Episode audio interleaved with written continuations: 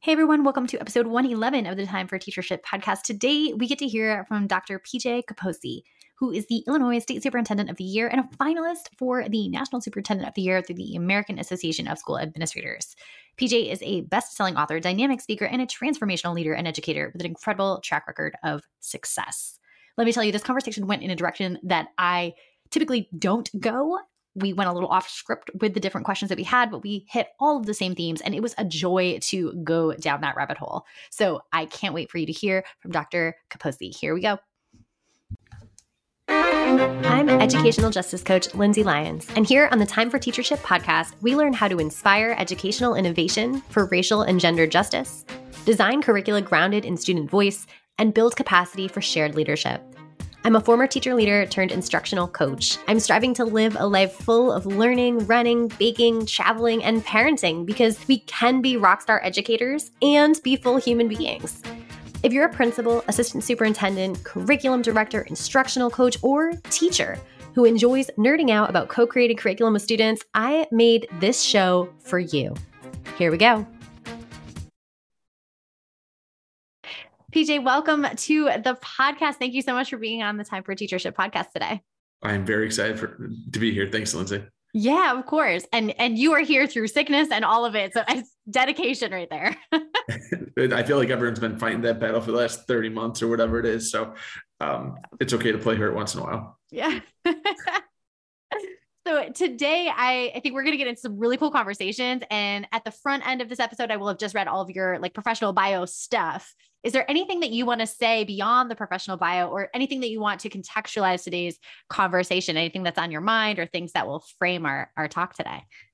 It's interesting because, um, like, one of the best and worst things about having a bio is that people read it, particularly before you speak, and then it feels really weird getting on stage after you hear someone like essentially give you like living eulogy before you get on on a stage. So I don't know. I, I think the context for any of that is just that um, my primary job and the thing that I value the most is still doing the work, right? So a lot of times people get into the speaker, consultant, author um, world, and then that becomes their world. And I love that space. And uh, that's not to diminish anyone that's in it, um, but I'm still in the the grind with the rest of the educators in the in the country trying to to make things better. So um, that's the one thing is that I just try to remind people because a lot of times people are like, "Oh, you wrote all these books, you talk all over," and um, I'm I'm still in it um, the same way that we we all are.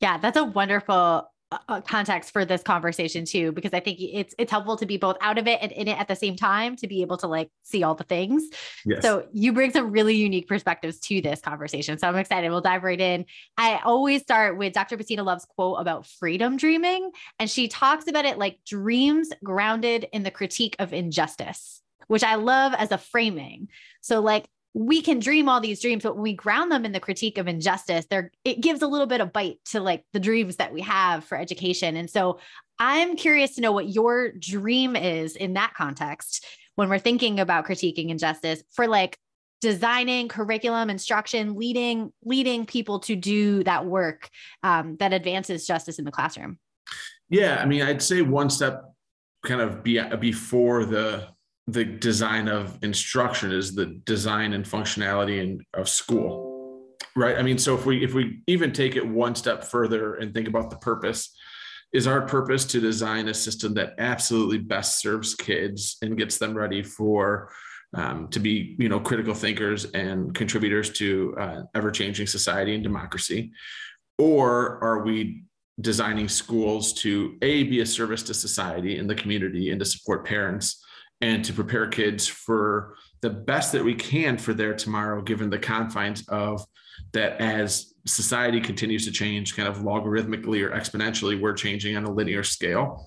And like I do think schools are changing quicker than they've ever changed. So like kudos to us, but like still not close to where society is changing. And so um, I think you have to answer that question first before you can get into what it is, because you could argue that it's an injustice that schools are designed as a mechanism to allow society to run smoother as opposed to in order to maximize the actual critical thinking ability to um, curate information analyze it connect um, synthesize it and then communicate it to others right? Because if we were just doing that it would look different.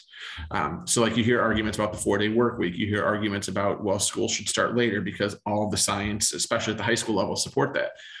All that's great but when we are a function of society funded by taxpayers that like essentially become and I'm, i do not mean this disparagingly at all but like a function of what we do is childcare.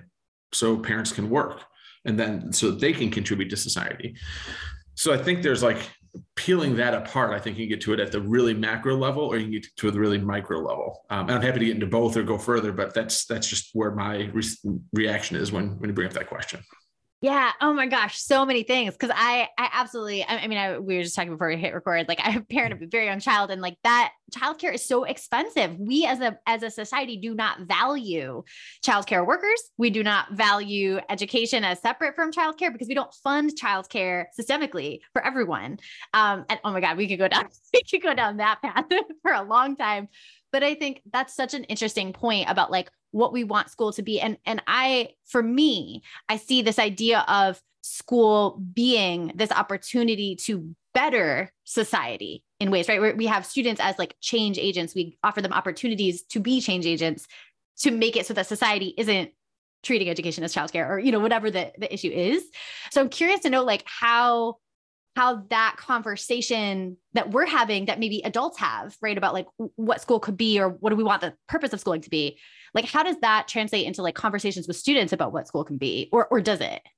Does that make sense I think, it, I think it does in terms of trying to figure out how do we offer courses and how do we design things for that right? So um, like where i live i give this example frequently is like we have a state of the art welding lab in our school because that's what is very employable in our region right so if I were designing a school, would I have the state of the art thing in our building be welding? Well, maybe, maybe not, but it is because we have, you know, students that are leaving the day after graduation making more than the teacher teaching them how to weld um, immediately. So, like, then it becomes okay, is school designed to create employees?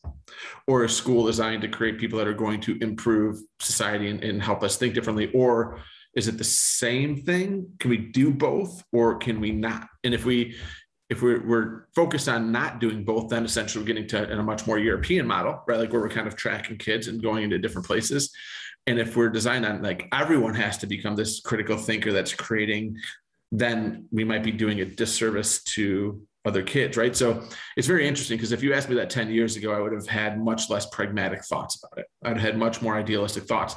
But as I've gotten in and understood, like, hey, you know, the kid that's leaving here and making $87,000 at 18 and has incredible work ethic and is going to support his family forever and not move and be a contributor to this community forever, being in small rural, that's a really awesome thing like we've done a really nice job by that kid. Um, now, do does that mean that that kid is going to change the world in some way? Like maybe because maybe the fact that he is going to raise a great kid, that kid might right. Like so, you just don't know. Um, whereas I would have told you 10 years ago, like I would have thought much more in platitudes of like, we all have to do this for all kids. I just don't think that that necessarily is true. So it's this very weird dynamic of trying to figure out what is pragmatic in terms of what we can actually do versus how do we not lose the idealism which is necessary for leaders to have to encompass a vision and to create a why for people to stretch and try harder. Oh my gosh i want to go like completely off script for what i had planned to ask you because this is such an interesting like conversation. I'm curious to know a couple things. One i'm wondering how conversations with individual students can shape like that decision. You know what i mean? Like does it have to be that teachers decide one way or the other or like you were saying like can it be both? And like can it be both for specific students in different ways? And like how do we involve students in that conversation of what they want and what they would benefit from? Like do they want to just go get the job? And also can they go get the job and then also be a part of their community like without being like a civil rights leader or something as like their job title? Can they participate civically you know in in local elections or um, changing like a small law in their local community or something, right? So I'm curious to know like how, the specific student experience, like how that's brought to light in some of the decisions about what courses you offer or things like that. What do you think? Yeah, so I think it's like there's three elements to that. One, I would just to say the one like the aspect of because when I first became a principal, that I was 27 and very idealistic, like I was college for all. Like that was my mentality. I remember really struggling because I knew some kids weren't going to get there. And now I see some of those kids like that live in the biggest houses in our communities and are, are getting ready to serve on the local school boards. And so they're doing exactly kind of what you're talking about. They're they're incredible community contributors. They're great, you know, uh, husbands and wives, mothers and fathers, and all of those things are happening without, you know, having to be college for all. So I think that it certainly can happen in in different realms and avenues. I would say for me, the most um, influential thing, and this just started over the last couple of years, kind of started with COVID, is I do a senior exit interview with every graduate that we have in the district. Um, where they tell me what's good, what's bad, what's not. And so some of it is again like incredibly poignant and deep, and then some of it is like we need bigger portions at lunch, which is also like um, like meaningful, right? So like we've replaced every water fountain in the last year because they told us our water was terrible, and I didn't really realize our water was terrible because I drink out of a different one, right? Like, um, so some of those things have been like very practical, but then others, you know, were um, in some cases misguided, and there's a lot of assumptions that took place. For instance, like well, we fund football at like this level that we don't fund other things. Like we don't really fund football; it's self-sustaining, um, other than like helmets, right? Like so, like and and so helping to explain and dispel some of those things were really good. But then some of the cases were like, well, why don't we have this? Um, and for us in small rural, like those choices as to what we offer are painstaking because we can't offer everything right? So it's one of like my fundamental things that i like to fight for again to go back to the theme of injustice is the fact that geography shouldn't indicate or determine the quality of your education or your access to high quality education. Um, and so i think a lot of times that gets talked about urban right? Like that but i think it's more pronounced rural having worked both. Um, and i think there's many many things that make urban incredibly difficult and tough but i don't think access to high quality necessarily is one of them I, I shouldn't say that as pronounced as it is in rural. So like for us, um, right before the school year, we lost our physics teacher. Like it's like impossible to find one, right? Um, and so we were able to like create a uh, very unique partnership with a neighboring district where we shared theirs in order to give our kids access. Um, but if we weren't kind of thinking outside of the typical you know box that serves an education our kids would just lose access to that which is dramatically different than many other places of means and um, that create different opportunities for kids. And so for us as you know i kind of explore these things and as kid try to give students as much voice as they can into what they want it's never what they want it's what they want and then are willing to give up right? Like, so it's almost like doing your household budget, right? Like, I would love to do this, great, but that if we don't change the the revenue, then the out, so then we just have to change how we're spending it. Um, and so for us, like, like one of the things that comes up a lot, which is, family consumer science. It's the, our kids want it, and I always say, like, if we are going to do it, I'm fine if we do it well. Like if we lead to a culinary arts program or do to a child care certificate, like if we go somewhere with it, we're just not having these random electives but then my follow-up question is great. So are we getting rid of ag? Are we getting rid of industrial arts? Are we getting rid of business? Are we getting rid of graphics? Which one do you want to get rid of? like, we don't want to get rid of any of them. I'm like, okay, well, me either. I'm like, so this is this is the this is the rub, right? Is for us to to figure that out. And that is again just fundamentally different from district to district, state to state, region to region. Um, and I think that's part of what ails public education, right? Is that the fact that kids in our zip code 61084 have a different opportunity than kids that are 40 miles east of them, um, despite the fact that we've worked our butts off to try to provide more opportunity. Yeah, absolutely. So many directions we could go with this. I, I love the student exit interviews. Like I, I think that's that's a brilliant idea to just like get and, and, the fact that you're taking action on them too. I just want to highlight that for listeners too, who are like, yeah, I'm going to do this. Like I'm going to survey students and see what they need. The, the key is the action because otherwise students are going to take it seriously and they're not going to like right like share honestly. Um, but also I love that you're bringing students into the conversation of like we have a finite amount of resources decisions have to be made. And so bringing them into those conversations, helping them see behind the curtain of how those decisions are made and and bringing them into making the actual decision is like a huge win for systemic like student involvement in, in talk about civically engaged in their school communities like that's it right and I think from from my perspective, just as a I was a student of a very rural district, and then as a teacher, I was in a very urban district. So it was like upstate New York to New York City, kind of like d- mm-hmm. differences. Um, so I, am totally hearing also what you're saying about like the unique challenges of that. And one of the things I learned from my research and surveying a lot of students from a, a very rural district was that there was this um, lack of like voicelessness, uh, this idea of like, um, I remember some of the comments were like, why did my why did my family move me here? Or something like that, where it was just like, I feel completely divorced from all decisions being made about my life. And so I'm wondering, have you seen any teachers in, in their curriculum or um, departments who have kind of tackled that voicelessness feeling or tried to address in like how they've designed instruction, like to amplify that and give them a sense of that bigger voice? Yeah, I mean, I think we have a handful of teachers that do an amazing job of that, and I think systemically we're trying to become more. Um, I think we're well-rounded would be the the word that we typically use because we don't see a ton of diversity um, in our in our district. We try to meet it where we, we can, but we just there's not a ton of it. Um, doesn't mean there isn't it. I just want to be clear, but it's not an overwhelming. I would say the thing that has had the most profound impact is um, one of the things that we found is that you know like you know the I, I don't know, I forget what the title of the association is, but essentially the National Association for School Counselors. So whatever the acronym, you know, of that is, um, they have a recommendation of how many students per counselor. And so we work hard to, to meet that. But what we found is even in doing that, the majority of those school counselors work isn't in the college and career prep area. It's just in social emotional and dealing with crises. Um, so we added a department for college and career readiness and, and making sure that we had individual people set up for internships, externships, um, to get kids uh, to school visits, to have people come into us. Because again, um, it's kind of bang for your buck, right? Like if you're a university, you're going to go to a school that has a thousand potential seniors as opposed to one that has 110. Um, so for, we're kind of fighting for that and getting the people into our buildings. And in doing that, I think we've given our, our kids just a, a glimpse as to what is possible, right? Like, so that's the, the avenue that that I like in, in in the exit interviews, that's kind of what they said. It's like that was the best decision they ever made. Um, and a lot of them are like, we had no idea why you were doing it. Just felt like you were just adding another, you know, kind of pseudo administrator until and then and now you know we have somewhere to go to help with our essays someone that hounds us down for scholarships someone that like and all of those things that in your head like a school counselor could do but like anyone that's been in a school in the last five years, like our school counselors are plenty busy with stuff other than that.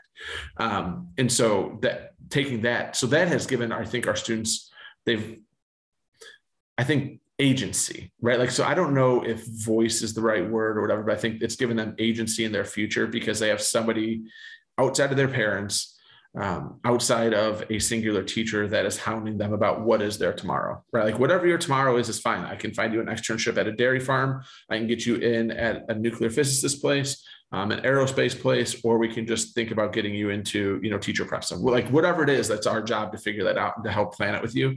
So I think that our kids have much more agency in their future right now than they had five years ago.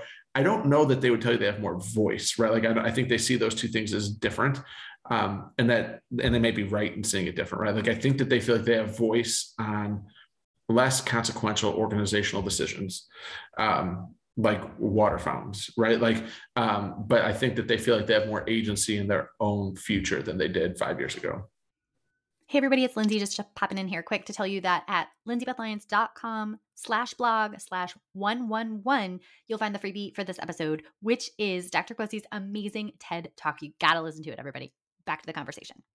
That's a super interesting distinction too, because I've never he, I've never heard of it broken down in that way. But that's absolutely like they're they're different and equally important components. So that's super helpful to like to see that breakdown. I'm I'm curious too. Like you mentioned the lack of diversity. I imagine like racial, religious, like all the diversities that you that you could typically imagine in small rural communities. But I'll I'll let you respond. yeah. So I mean, I'd say that you know, I mean, I would just think that the majority of studies would show that you know in terms of lgbtq stuff like that's pretty evenly spread right? Like so i think we have an equal distribution of that.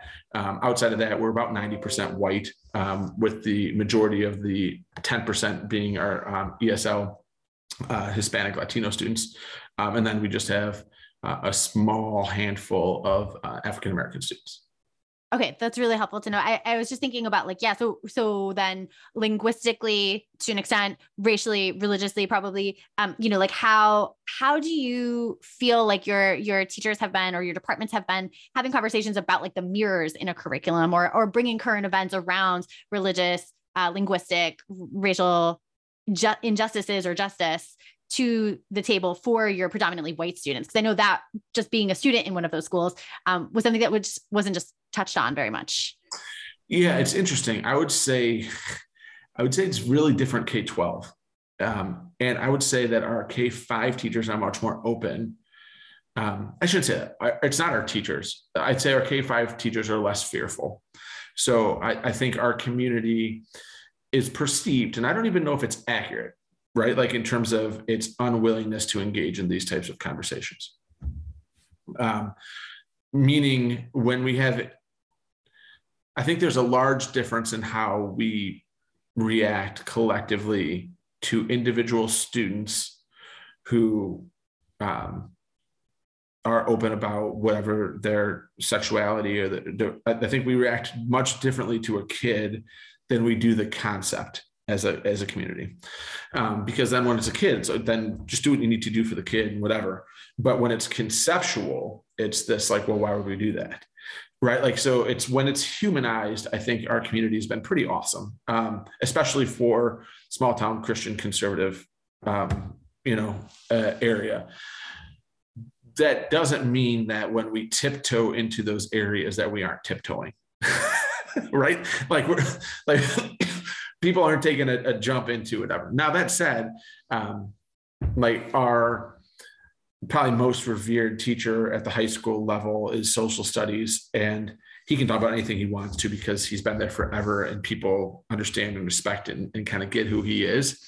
So um, he is able to bridge lots of um, different areas and he's our sociology teacher so it kind of lends naturally to some of that curriculum. So um, there's like some natural benefits in that and then in terms of like selecting books or curriculum materials that where kids are feeling more represented um, like again no one has a problem with that right? Like it's just um it so like i it's a very interesting it's just a tiptoe. Like it's a it's it's a like um but it hasn't been um like when we talk about openly trying to do dei work there's resistance. Uh, I mean, there, there just is resistance. There's no other way to say it.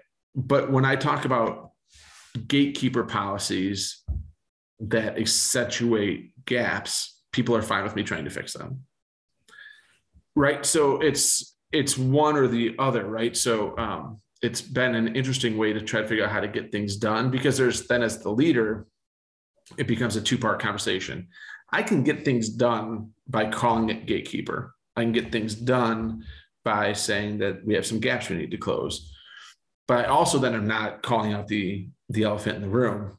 And so it becomes this kind of a two front war in a way of like, hey, we got to get these things done. But at some point, we have to have the conversation too, right? Because what my senior exit interviews would tell me is that uh, many times our students of color in particular feel that they have a different existence than our students that aren't right? Like and um, a lot of times they won't say it's terrible it's not horrible it's not they're not going through like we're not going to be on the news right? But it's different. And so therefore to me like we should have a moral and ethical imperative to potentially act on that. Um, and but different isn't enough to necessarily cue different things right? Like now if it's a, a policy thing that i can fix or recommend then that's different. Um, so it's just this really interesting dance yeah super super interesting. All of the the different kind of like categories of the, the mm-hmm. idea of like the language piece and like you know we, we're going to try to get things done that we can by just shifting the language and getting the buy-in that way. And then there's also the that idea of difference of of all the pieces that make up that feeling right of difference. So probably policies are like an, an element uh, like, like you said you have a bit more control over so you can kind of adjust those but then like do i see myself in the curriculum? Are we talking about the things that are current events that are important to me right? Are my peers talking about those things? Like are they not talking about them because they don't have an opportunity to talk about them in the curriculum? Like there's so many different pieces and then there's just the matter of like when i look around who do i see and as a function of being the community that it is with the demographics that it is it's like okay, well, that's also influencing, you know, my experience. So I think there are some things that we have more control over and some things we have less control over. I th- yeah. And I yeah. think one of the things that from the superintendent lens that isn't talked about enough is how um, I think our country is as divided politically as it's ever been, right? Like I think that, or at least in my lifetime, right? I can't say it's ever been. Um, like we forget that that's our school too. Like our, so not just like, and I'm not talking about the kids in the community, I'm talking about our staff right? I mean, the day after election day was the, the last two presidential election days were like days of mourning for half of our staff, just a different half each time. Right. Like, and so the like that's a massive issue. Like when you're sitting across a PLC from somebody that you wear your political ideology very strongly and they wear theirs. And now all of a sudden the conversation is different. You're not talking about calculus, right? Like, or you are, but you're in the back of your mind thinking, one way or the other about this other person like that that's been a real challenge as well that is and wow i'm so glad you brought that up because that is a huge challenge that i think many districts are facing particularly mm-hmm. in with similar like geographies to what you're describing and, and, demographics to what you're describing psychographics to what you're describing that is is i'm curious to know like as a leader are are you what feels like a step that you wish that you could take that that maybe feels like you're in the kind of tiptoe space that you described that like it would be really cool if we could do this thing as a staff to be able to address this. Like are there some like possibilities you've dreamt up of like oh i'd love to try this but i'm not sure about this kind of thing? Yeah well so i think that and this might be pollyanna but i still think that there's more unites us than divides us. But in order to have that conversation you have to have the conversation right? And so that conversation is probably not a 40 minute conversation. Right. So then it becomes, hey, we've got four PD days a year. Are we going to have one day where we just rip off the scab and get to it? Um, and maybe open up this gaping wound instead of resolve it. Or like, so it's it's not like there's this thing that I want to do that I feel like I can't do. I think my board would be supportive. And I think my community would probably shake their head at me and roll their eyes, but trust me in, in letting me do it. Um, but again, it's like I don't know that six hours is going to make it better, right? Like, so it's one of those things where then it's like, and then the return on investment, like we're doing well as a district, and I'm proud of it, and I can talk about our accomplishments, but like we've got a long way to go to. So it's always like it's not like, hey, we're going to spend this time because we just have nothing to do, right? Like we've still got plenty of other stuff to do. My dog's about to lose her mind because the the mail lady is coming up, so I apologize if you hear. If you no hear worries, I hear that. Okay. I have a dog that does the same thing mortal enemies. Yes. All right. I think we're I think we're past it. Yeah, I think that's absolutely I, I love um the you know that framing. I love that idea of like it is something that you don't want to just dive into and then open the gaping wound uh, with no plan moving forward, right? You have to kind of like make it a priority and like it has to be this like long-term thing and then people also need to like you were saying you have the buy-in from the board and there's kind of the eye rolling like navigate that piece of this is a commitment. We are committed to this. It's going to serve all of our students. And it's also going to be really hard. like it's going to be hard work. well, and the the other part of it is like, and I so we outsource much of our PD, but I am I feel very like what I, I go travel and do PD all the time, right? So I do culture stuff, I do evaluation stuff, I do social media, like you name it. All right. I've done the PD on it. This is not it for me right? Like so i i i can i am not qualified. I don't know, I'm going to go into a teaching strategy here, but like the people that I have found that are the very best at Socratic seminar, right, which is an old school, but everyone still reveres it, are the people that have enough confidence and swagger about their content knowledge that they know no matter how far off the conversation goes, that they can ask the two questions to get it back and about everything in PD, I kind of feel that way. I don't necessarily feel that way if we get off on a, on a DEI or a social justice issue that I can do that. Um, and so therefore it makes it even scarier to, to touch.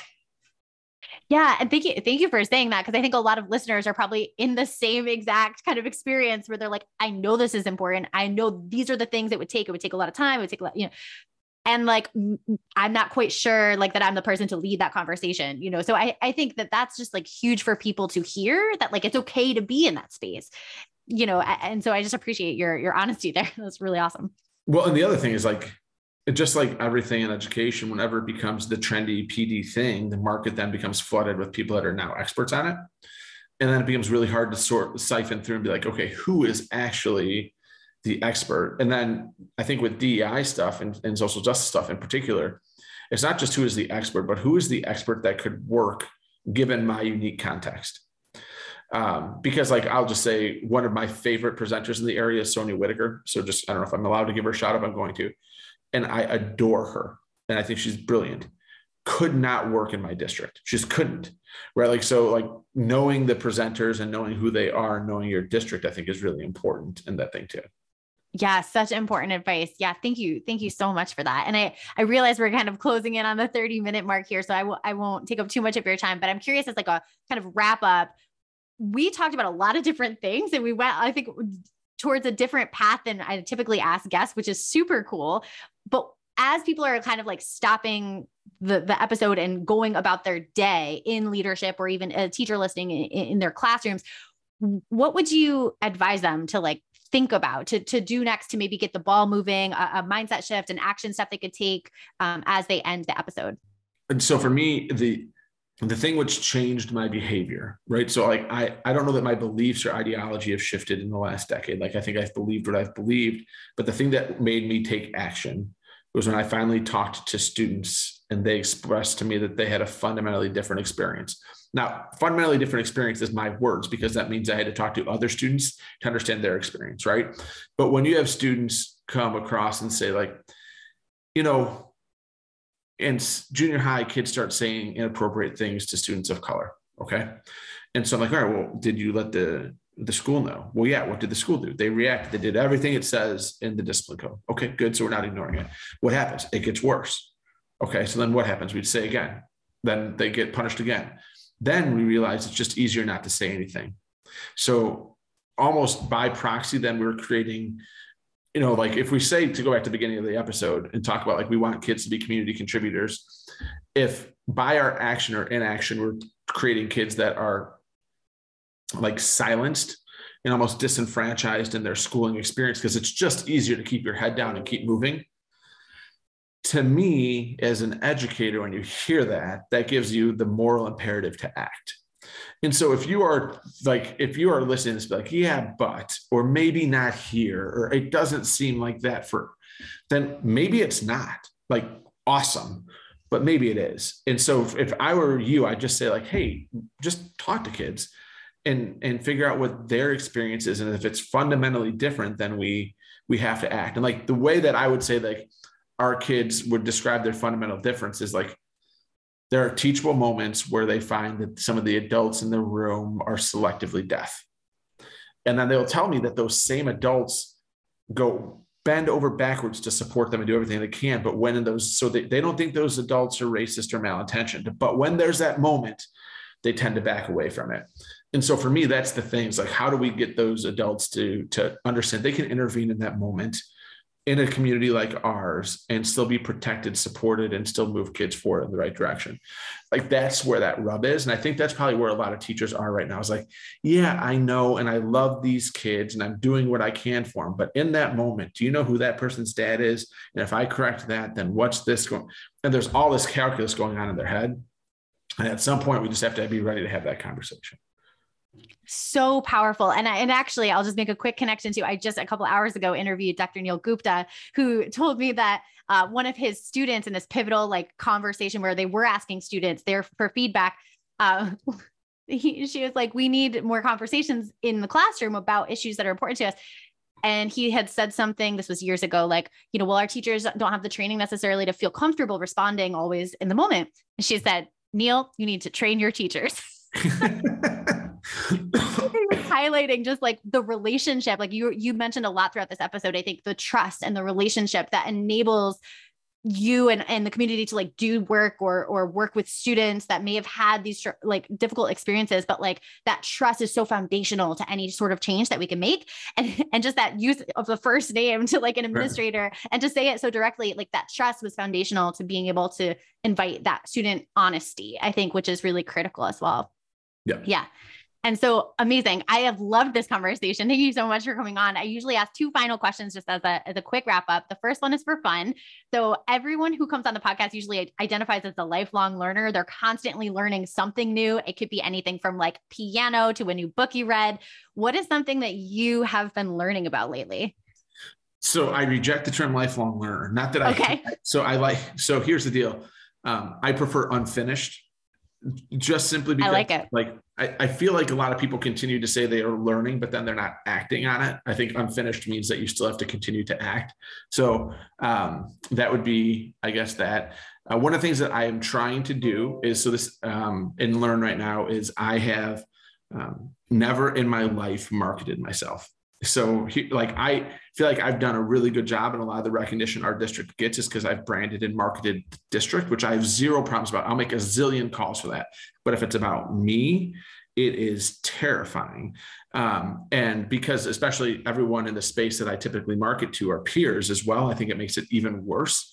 Um, so that is kind of the New Year's resolution for me, um, which I don't really love New Year's resolutions either. But like, is like I'm going to try to reach out and market myself in a more strategic manner and learn how to do it um, in a way that uh, forces me into being uncomfortable, um, just to see again, like it's been a really good year for me, accolades and recognition wise. I'm trying to parlay that into see where it goes. Um, and so trying to to figure out how to do that has has been interesting. So I love that that's what you said because I'm going to give you an opportunity to do that now if you're comfortable or maybe even if you're uncomfortable to say like what can listeners like first how do they connect with you but like if a listener is like oh wow this guy sounds awesome I really want to invite him to do a keynote or whatever like what are some of the things that you want people to know about you and the things you do and, and how they can reach out? Sure. Um, so I you can connect me on uh, pretty much every social media at, MCUSD soup. I'm an SUPE soup guy, not an SUPT. Um, but even my name's pretty unique. So even if you just Google my name, it comes up everywhere. Um, and my website's pretty comprehensive in, in terms of what it looks like. In terms of like things that I I do outside of the typical, you know, nine to five, which is really more like like six to six um, job. Um, I always laugh. I got like four or five full time jobs. So um, I, I, have eight books out in the last 10 years and I've got three more coming out this year. So it'll be 11 in 11 years, I think at the end of, of this year. So, so look for those. I'm really excited about, like, I like all the books that I've written, but um, have one coming out that is intended for high school athletic coaches. I think there's a really unique space where if you talk to a bunch of kids, like obviously the theme of this conversation has been, they'll tell you, a lot of them will tell you that the most impactful person they've had in their educational career has been a coach and that's not always a positive thing, right? Like it's not always like, oh my, it's like oh, this person ruined my life, or I used to love baseball and now I hate it. Um, and so we know this, and then we pay them very little as a school system and give them no training. Be like, hey, good, you passed the background check, go. Um, or like you played college baseball, so now you must know how to interact with 18 year olds, right? Like it doesn't work that way. Um, so I think it's unique in that space. So I'm excited about that. Um, I coach a lot of people, like from the executive leadership coaching, both inside education and outside education. Um, I think coaching is much different than mentoring. So people will be like, how do you coach CEOs? Because I can help them learn about themselves and leadership is leadership. Um, and so that, that is probably my favorite thing that I do. Um, I teach at a handful of universities. Um, wearing a Columbia shirt now. So um, that's, that's one of them. And then the speaking keynoting and consulting thing is, is very interesting, right? Because um, there's no feeling like getting a standing ovation after a keynote. Like there, that's the best feeling in the world, and do it, and it's great, and travel and do all those things. Um, but I like consulting way more. Um, so two of the things that I come in and do is kind of this unique um, culture assessment that I've worked up, and kind of go through and, and give people real feedback as to what their culture is, because I think far, far, far, far too often people think climate is culture, which are dramatically different things. So right now, I don't know when this is going to air, uh, but say it airs in February um, that's when everyone says their culture dips your culture doesn't dip your climate dips your culture's like cement it's really hard to change. Um, and so to get in and actually do a culture assessment is is a unique thing. Um, and then the second one is uh, evaluation. To me is the lowest return on investment um, thing we do in education. We spend thousands of hours in almost every district on it every year. Almost everyone you would talk to says it actually has a negative ROI, doesn't improve teaching practices, decreases climate. Um, and so I go in and, and, help to reformat and re-envision that process um, for people agnostic of tool, whether you're Marzano, Marshall, Danielson, whatever. Amazing. Wow. That was so great. I'm really glad that you did that because I think a lot of people will reach out after this. So I hope that's okay with you with your four jobs. So thank you so much, PJ, for being on the podcast. I really appreciate your time. It was awesome. I appreciate the opportunity. If you're leaving this episode wanting more, you're going to love my live coaching intensive curriculum bootcamp. I help one department or grade team create feminist, anti racist curricula that challenges, affirms, and inspires all students. We weave current events into course content and amplify student voices, which skyrockets engagement and academic achievement. It energizes educators feeling burnt out, and it's just two days. Plus, you can reuse the same process anytime you create a new unit, which saves time and money. If you can't wait to bring this to your staff, I'm inviting you to sign up for a 20 minute call with me. Grab a spot on my calendar at www.lindsaybethlyons.com slash contact. Until next time, leaders, continue to think big, act brave, and be your best self.